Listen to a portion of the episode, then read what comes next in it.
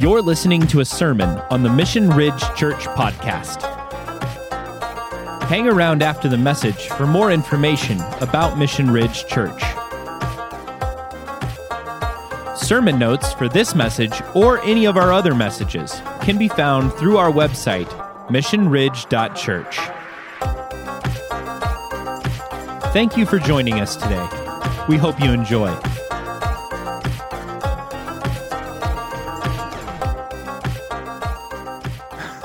We do like our whiteboards. We do. Uh, we are a relatively creative, relatively creative group.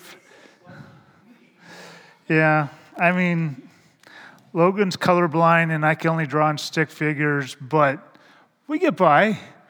I mean, this last week I uh, literally drew something on a pad of paper, and I showed it to Logan via Zoom, and. Um, and then I took a picture of it and sent, and he actually did a pretty good job. You'll, you'll see his artwork a little later. But we are, we are final week, last week, last sermon, um, be a disciple, make a disciple, last sermon of this series. And uh, what, I, what I find is when we have long sermon series, and we, we have a couple next year that are longer, the, we'll get, jump back into Genesis at some point. Uh, we'll go through the Sermon on the Mount. We'll do a series on parables. Lots of things going on next year. But for some reason, Logan and I love planning sermon series, but we don't like finishing them. We just, we just want to be like by sermon six, we're like, are we done yet? I don't know. It's just part of who we are. But um, yeah, be a disciple, make a disciple. Last sermon in this series. And, and I've wrestled over what do we talk about? But there are a couple passages that, when it comes to legacy, when it comes to me living out my own discipleship and, and me wanting to help others live out discipleship, there's two passages that really grab my attention. Maybe there's a couple passages in the scriptures are like that for you. Like you, you read them and you're like, oh, like that's a gut punch. Or, oh, I need to pay attention. Or, wow, Jesus said something really significant there. That's some hard stuff. Like, can you picture a couple of those passages for your life that are significant to you? Well, there's a couple passages that are significant to, to me, and, uh, and I want to talk through them today because we're talking about what does it mean to help people mature, not only ourselves, but other people. The first one is found in Matthew 7, and this comes from the Sermon on the Mount, and this, this comes towards the end of the Sermon on the Mount. And Jesus says this Not everyone who says to me, Lord, Lord, will enter the kingdom of heaven if we're going to modernize this, we might even be able to say, not everyone who prays the sinner's prayer is going to get into the kingdom of heaven. Wow. Like, that's heavy stuff. Maybe, it doesn't quite go that far. Maybe that's not exactly, but, it, but there's something significant that Jesus is saying here. He, he wants to get our attention but it is he who does the will. My Father who is in heaven will enter. That's who will enter. Many will say to me on that day, Lord, Lord, did we not prophesy in your name? And in your name cast out demons, and in your name perform many miracles. And then I will declare to them, I never knew you. Depart from me, you who practice lawlessness.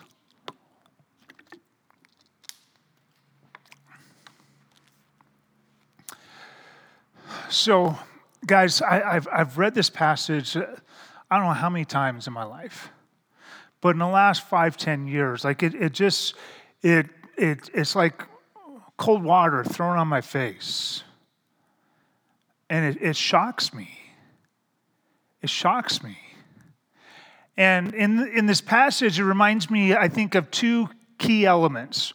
One, it's imperative that we know Jesus and Jesus knows us. That's, it's a two way street. It's a, it's, a, it's a bi-directional conversation. It's super important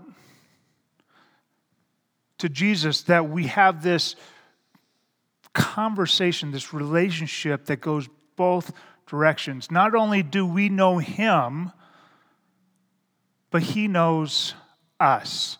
And so for me, the way I live that out is I make sure that I knock on heaven's door almost daily. Like I honestly I take time intentionally to like Lord, I'm here. Do you remember me? Remember the guy that, you know, a little quirky, very gray, cool beard. I remember, like, I want him to know me, and I want to know him. And the, the second piece that comes out of this is part of the knowing him because Jesus says, If you love me, you will obey my commands, right? Well, he says in, in this, in this passage that it's doing the will of the Father that matters.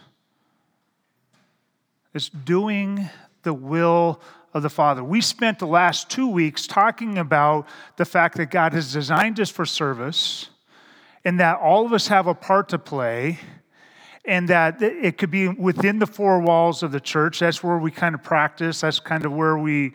Uh, get ready for the real game, which oftentimes is, is played out there. Not, not that we, the real game's not played here too, but, but for some of us, we weren't designed for serving within the church. We were actually designed better to serve outside the church. And I just want to make sure that we champion that. But ultimately, the people outside of the church should get a lot of benefit for us coming together. But I don't want to get to the point where, where we go to him and say, Lord, Lord, didn't we prophesy in your name and cast out demons and, and perform many miracles? And have him say to us, I never knew you. And so, uh, for, for myself, I'm going to take time on, on a daily basis to make sure that I reconnect with Him.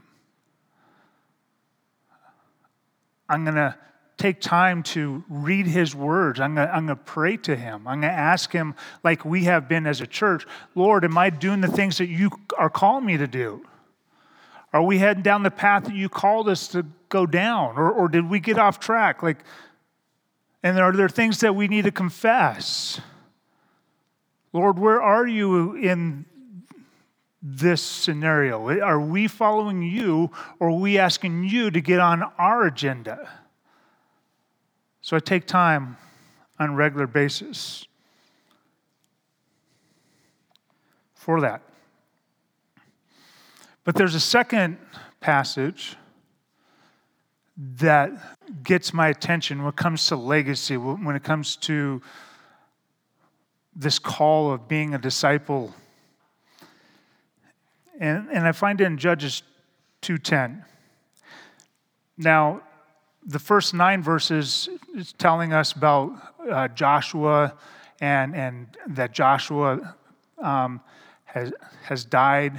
They've entered into the promised land. Uh, the people that, uh, that were, they were young, they were, um, uh, they were children when, when their parents disobeyed, and so now they've entered the promised land. And it says this, and all that generation also were gathered to their fathers. In other words, uh, Joshua and, and, all of his con- all of his contemporaries, all the people that his age, his generation, goes to their fathers. And there arose another generation after them who did not know the Lord. Who did not know the Lord, nor yet the work which he had done for Israel. There grew up a generation after Joshua that did not know the Lord nor his works. How is that possible? What happened? And I, and I wonder for me, because, you know, from in the military, I grew to understand that, that once I became a senior non commissioned officer, that one of my responsibilities was to make sure that the next generation of airmen knew how to live out the core values that we had as a military organization. I gained to appreciate that. Well, if it was if it was true there in the military, and I'm grateful, you know, we just had Veterans Day, and and there's been generations of faithful servants within the military so that you and I can have this conversation here and now, right?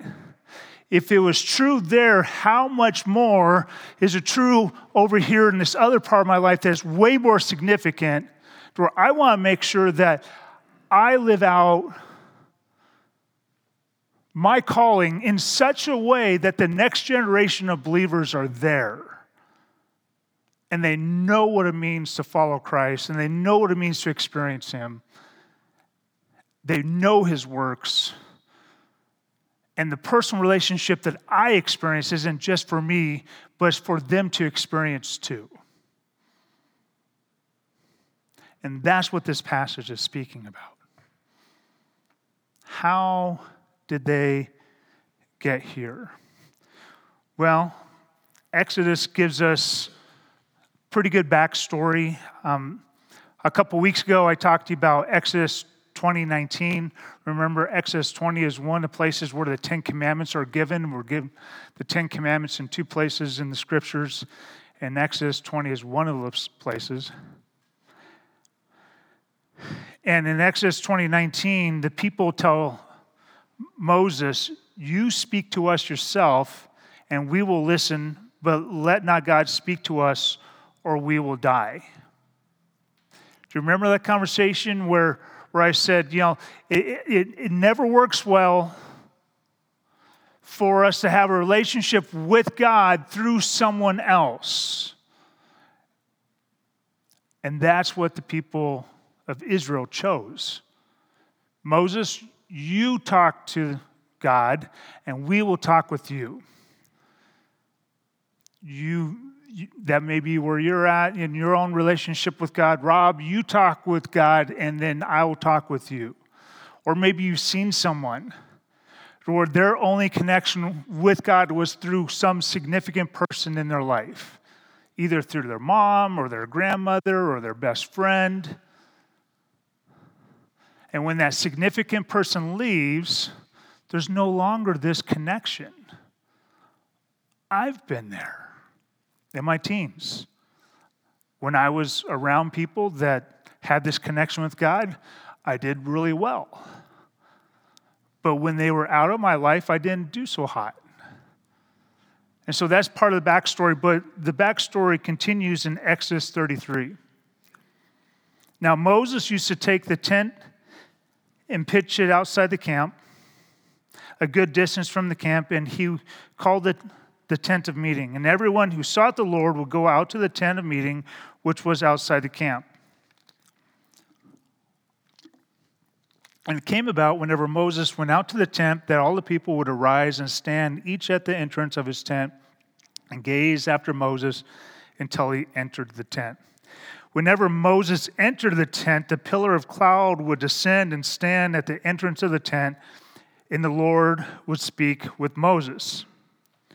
When the people saw the pillar of cloud standing at the entrance of the tent, all the people would arise and worship, each at the entrance of his own tent.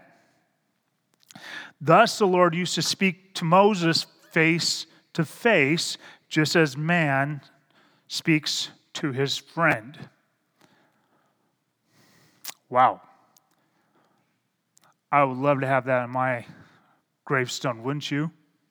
God spoke to Rob face to face as a friend speaks to his friend or a man speaks to his friend. When Moses returned to the camp, his servant Joshua, the son of Nun, a young man, would depart from the tent.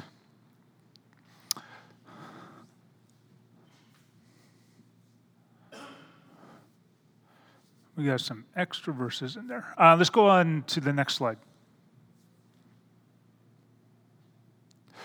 Okay, so this is the picture. This is the picture of what we just read. This is Robin Logan's artwork. Isn't it beautiful? So off to the right is, is the camp. That's the people. They, they, they have proximity to God. They see what's happening between Moses and God and Moses and Joshua, but they are, there's still a distance between them. There's, there's a separation between them. Okay? And so over on the left hand side, you see Moses, you see Joshua, and you see the pillar of cloud that, that comes down. We have discipleship happening here. Moses disciples Joshua, and that's good because when, when Moses dies, Joshua has to lead the people. And he's going to need a personal connection with the Lord too. So this is pretty important. But again, you have the separation between the people at their tents and what's going on between Moses and Joshua. Let's go ahead and look at the next. When Moses dies, and by the way, I think Moses is what we'd call an intentional leader because he intentionally invests in Joshua. Maybe you had someone intentionally invest in you spiritually. They had regular conversations with you, they taught you the scriptures, they, they helped you find things within the Bible when you had questions, they helped you resolve issues in your life using God's word. They helped you know how to pray, they, they helped you to know God's voice in your life. Maybe you had someone that was intentional with you. Moses was intentional with Joshua. But the sense that we get is that when Moses dies, Joshua doesn't train up his own disciple. And the people are still, they still have the same proximity problem. They, they're close, but not that close. Okay? And so when Joshua dies, let's go on to the next slide. Who is it that's going to engage with God face to face so that the rest of the people can engage with that person so that they can be put on the right path. And, and the book of Judges is a storyline of someone standing up to that role, someone standing in the gap and choosing to, to have a personal connection with the Lord and lead the people, sometimes um, courageously, sometimes reluctantly. And then when that person leaves the scene, everything falls about, apart spiritually.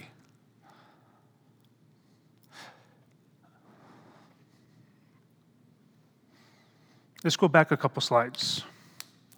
Back to Moses and. Hmm. I'll forward one slide. I'm sorry.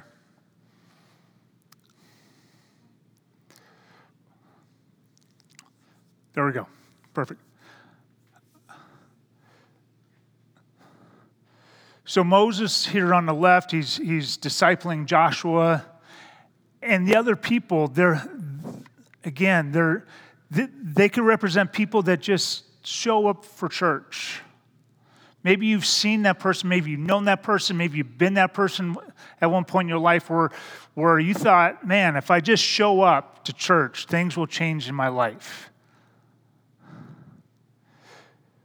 What we have to do as a community of, of, believers is help people transition from the community that has some level of proximity. They're getting, they're getting close. They don't get too close, but they're getting close.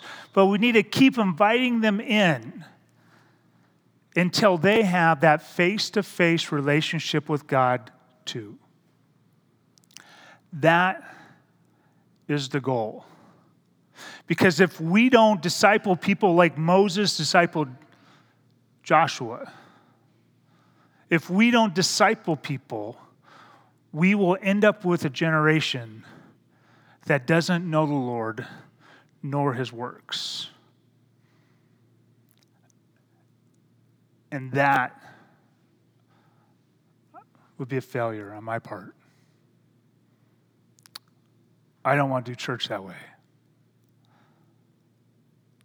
I don't think we should do church that way. I think Christ calls us something different. In Matthew 28, we got the Great Commission. Jesus came up and spoke to them, saying, All authority has been given to me in heaven and on earth. Now, he's not wasting a word here. We know that Christianity pretty quickly and probably immediately was, was illegal within Judea for sure. We'll see the church persecuted pretty quickly.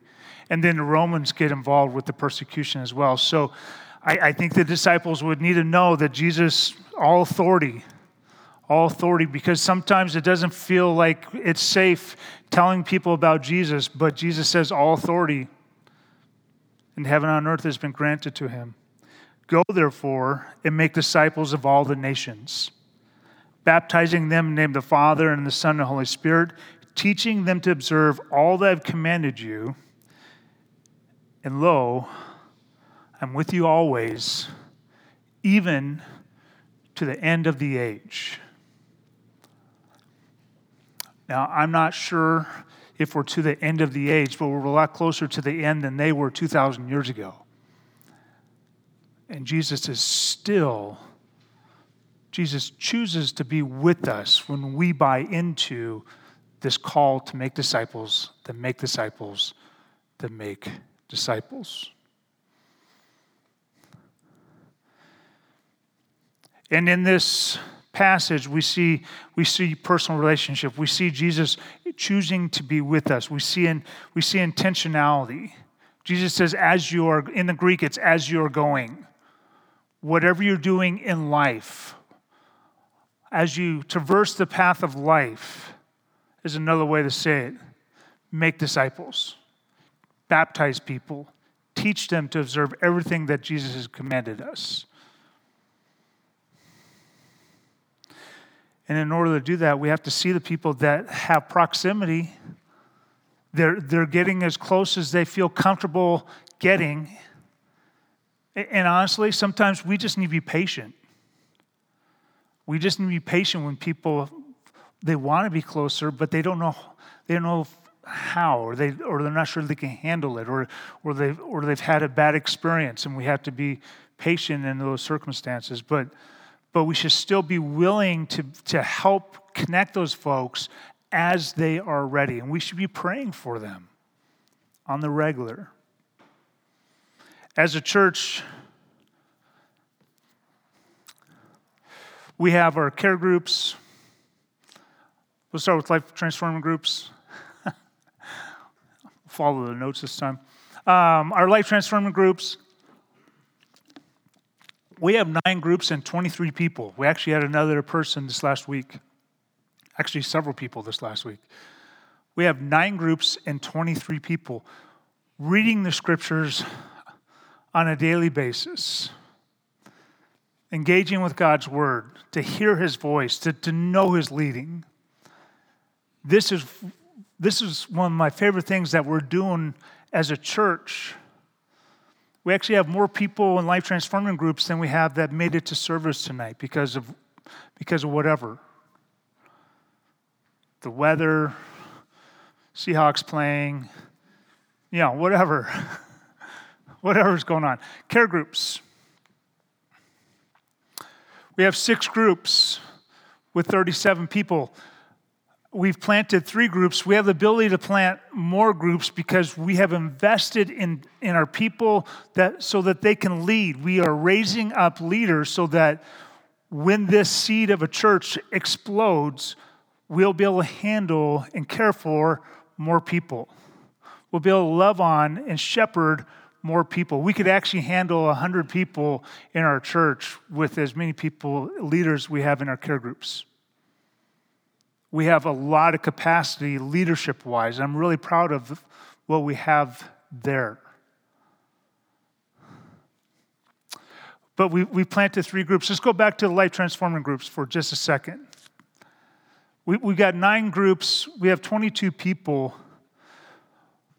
I love this. I'm going to be really excited when we have that next level of discipleship, when, when, when people start planting their own life transforming groups. Um, Michael has just started planting his first group. He's been part, he's been part of a life transforming group, and now he's he's starting a new life transforming group. That's disciples that make disciples that make disciples. So, as much as I love the nine groups, I'm going to be really excited when we have 18 groups because of the people in those groups taking on new people, and inviting new people into that. That's disciples that make disciples.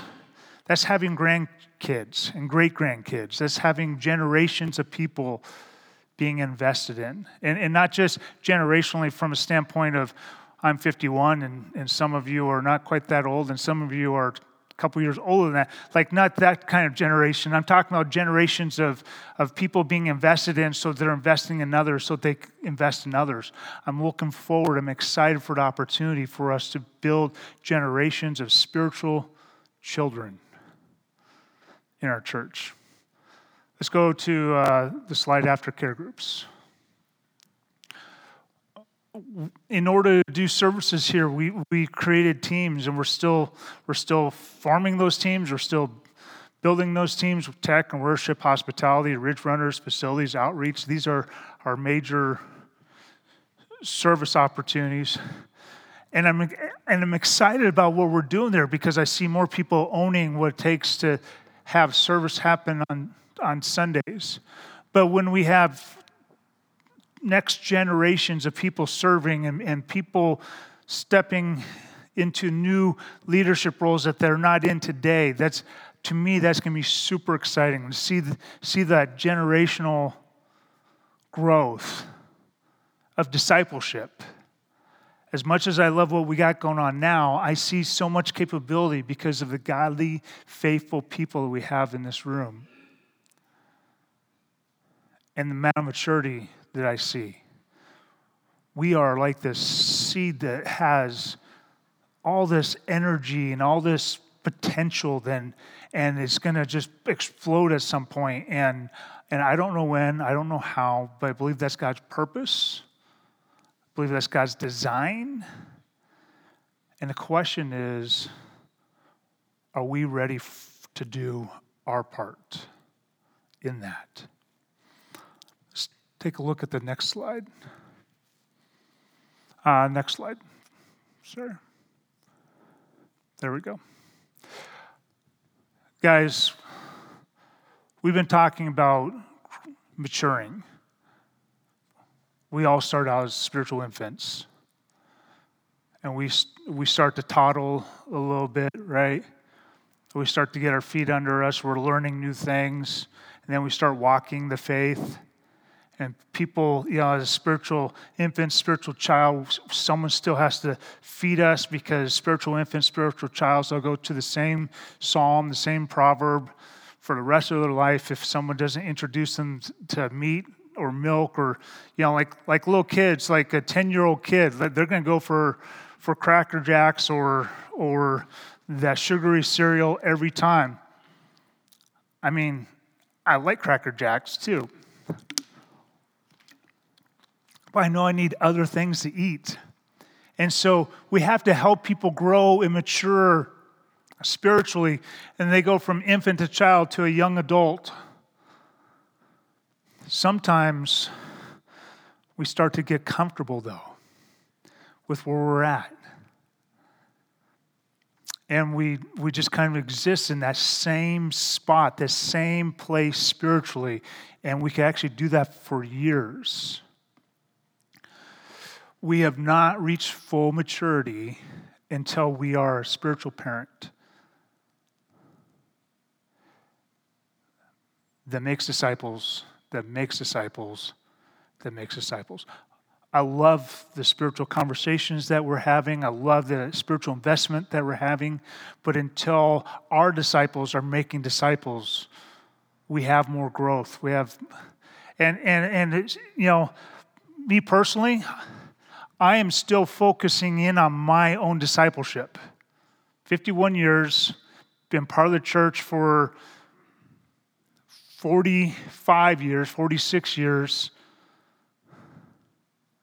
But there's some, there's some things that you guys disciple. This is why I go to care group, and this is why I go to life transforming group because I am not done with my own discipleship. Uh, Jen Blake and I had a conversation Wednesday night after care group, and she goes, "Well, I just assumed because you guys are up there and you guys are talking all the time, and you seem to know what you're talking about." I'm like, roughly right too. I'm like, you have an experience that I don't have.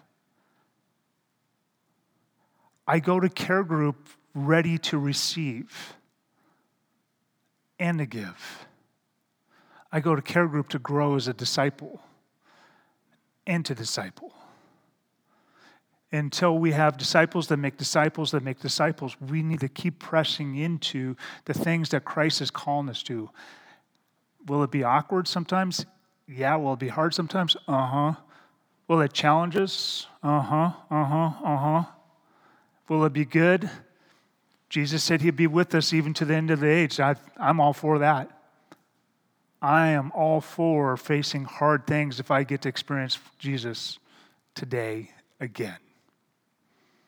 And that's what I'm living my life for.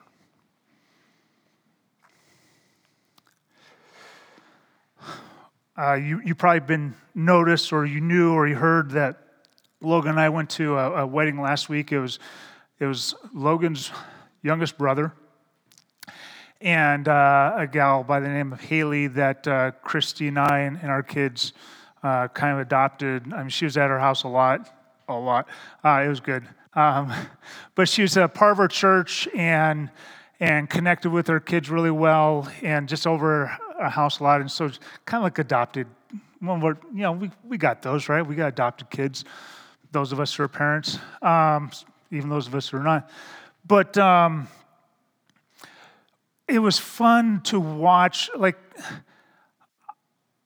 watch this couple get married. They, they met in care group, of all places, and they noticed something unique about the other person, about just their their spiritual journey and where they were at, and, and they're like, man, this person is really buying into this discipleship stuff and really buying into Jesus. And it was it was amazing. They really they loved it. It was fun to hear that part of their story come out during their wedding because you know it's been a while since I've seen Haley I don't see her as regularly now that we moved here for the last three years. And I didn't know Daniel that well, other than, you know, the brother of a really good guy. That's, that's what I knew about Daniel. And so it was, it was fun to like hear their stories and see their faith stories come, come bleeding out. Well, Logan shared the story with me about uh, what happened later in the evening after the Croyles exited stage left, and, and the two dads, Mark and Scott, were having this conversation. And, and Mark makes a statement I think we did okay. I think we did okay with, with our kids. And they were just excited to see their kids take that next step. Take the things that, that have been given to them as they as the parents had invested in them for what, 21 years? 22? Daniel's 24. Man, he looks 16, but I was I was trying to be generous. I got my glasses replaced, apparently. Um, 24 years old. You know, for us as parents, like, we're wondering uh, are, did we do everything that we needed to do? Did we say everything that we needed to say? What is going to help our kids mature and know Christ? And Mark said, I think I get a well done, good and faithful servant. at least, at least for one. He wasn't sure about the other three, but he was pretty confident. I'm sure it's two.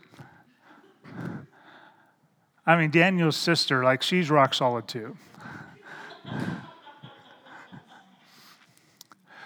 Whether someone is your physical child or your spiritual child, I don't know if there's anything better than watching them fully own their own faith in Christ and start living it out. I don't know if there's anything better than that. And that's what I want us to live for as a church. That's what I want us to live for as a church. Now, it'll be interesting to see what, uh, what Daniel and, and Haley do over the next 20, 24 years. Will they be as intentional as their parents were? Will they be as intentional? We'll find out. Guys, the implication is this proximity to church can't be confused with discipleship. Just getting somebody close to church, just getting them close to the pastor, just getting them close to someone spiritual. That can't be confused for discipleship. We must intentionally disciple the next generation of believers. We have to be intentional about doing our part which is doing life transforming groups, doing care groups, doing Bible studies, inviting people in to serve, but ultimately teaching them to hear the voice, know the voice of Jesus, so that they can obey that voice too. That's what we're called to. A couple next steps. Number one, intentionally commit to being discipled. Intentionally commit, like on a regular basis, be committed to your own discipleship. Like I said, when I go to care group, I go to receive as much or more as to give. And I'm being serious here. I've, I've had pastors this going back 25 years ago, but I've had pastors that said, you need care group, guys. You need small group. You need Bible study. Were they committed to that for themselves? No. No, no, no, no, no, no. Our core values, the things that we talk about all, all the time about unity and diversity and roughly right and, and uh, sacrificial generosity and vulnerability. These are things that I need as a human being. I need them. I need care group. I need life transforming group. I'm going to live it out before you. Are you going to live it out before others? Are you going to are you going to continue to grow in Christ until he returns? Will you intentionally invest in your own discipleship? And then intentionally commit to living out discipleship in all your spiritual relationships. I think we probably have a lot of spiritual relationships, but have we said, hey, have you been discipled? Do you have, do you have questions about what, what your relationship with God's supposed to look like? Has anybody come alongside you and just intentionally invested in you spiritually? Would you like to join my life transforming group? My buddy James, I, I invited him to join the life transforming group with myself and Dave, and and uh, I said, uh, "Why don't you just give it a try? Read three scriptures or three passages every every day for a week, and and just see what God says to you." And he says, Well, I don't know. He goes, I, I might be able to do it for, you know, for a week or two, and we'll just see what happens. I said, let's give it six weeks. Let's do this for six weeks and, and just see what just see what happens. Well, he's already talking about that. That was months ago, three, four months ago, I think. Now, and he's already talking about next next March, next April, when he travels for work, how we're going to stay connected. He's well beyond the six weeks. He, he's just going. And he has so many questions. So many questions.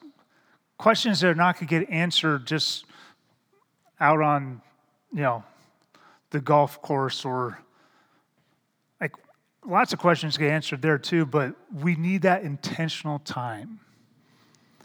Are you being intentional with the people in your life that God has placed in your life?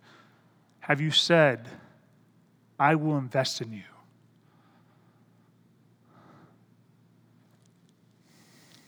Intentionally commit to living out discipleship in all your spiritual relationships. Because if we don't, guys, what I'm afraid is that we'll drop the baton. We'll drop the baton.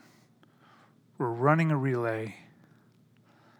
And that next generation, they won't get to finish the race. And I don't want to live life that way. I want to have that baton firmly in hand and firmly hand it off so that they could do the same thing. That's the life we're called to. Thanks for listening to the Mission Ridge Church podcast. Be sure to subscribe and share if you enjoyed this message. Mission Ridge is a church focused on relational discipleship and located in Missoula, Montana. If you are in the Missoula area, we would love to have you come say hello. For more information about Mission Ridge, connect with us on Instagram, Facebook, or online at missionridge.church.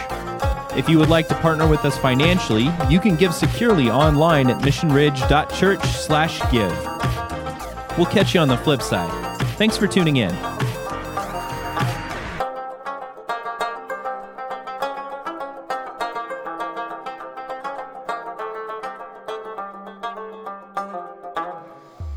Feel like tool, tool time Tim, you know, seeing a 454 engine that's blown. whiteboard.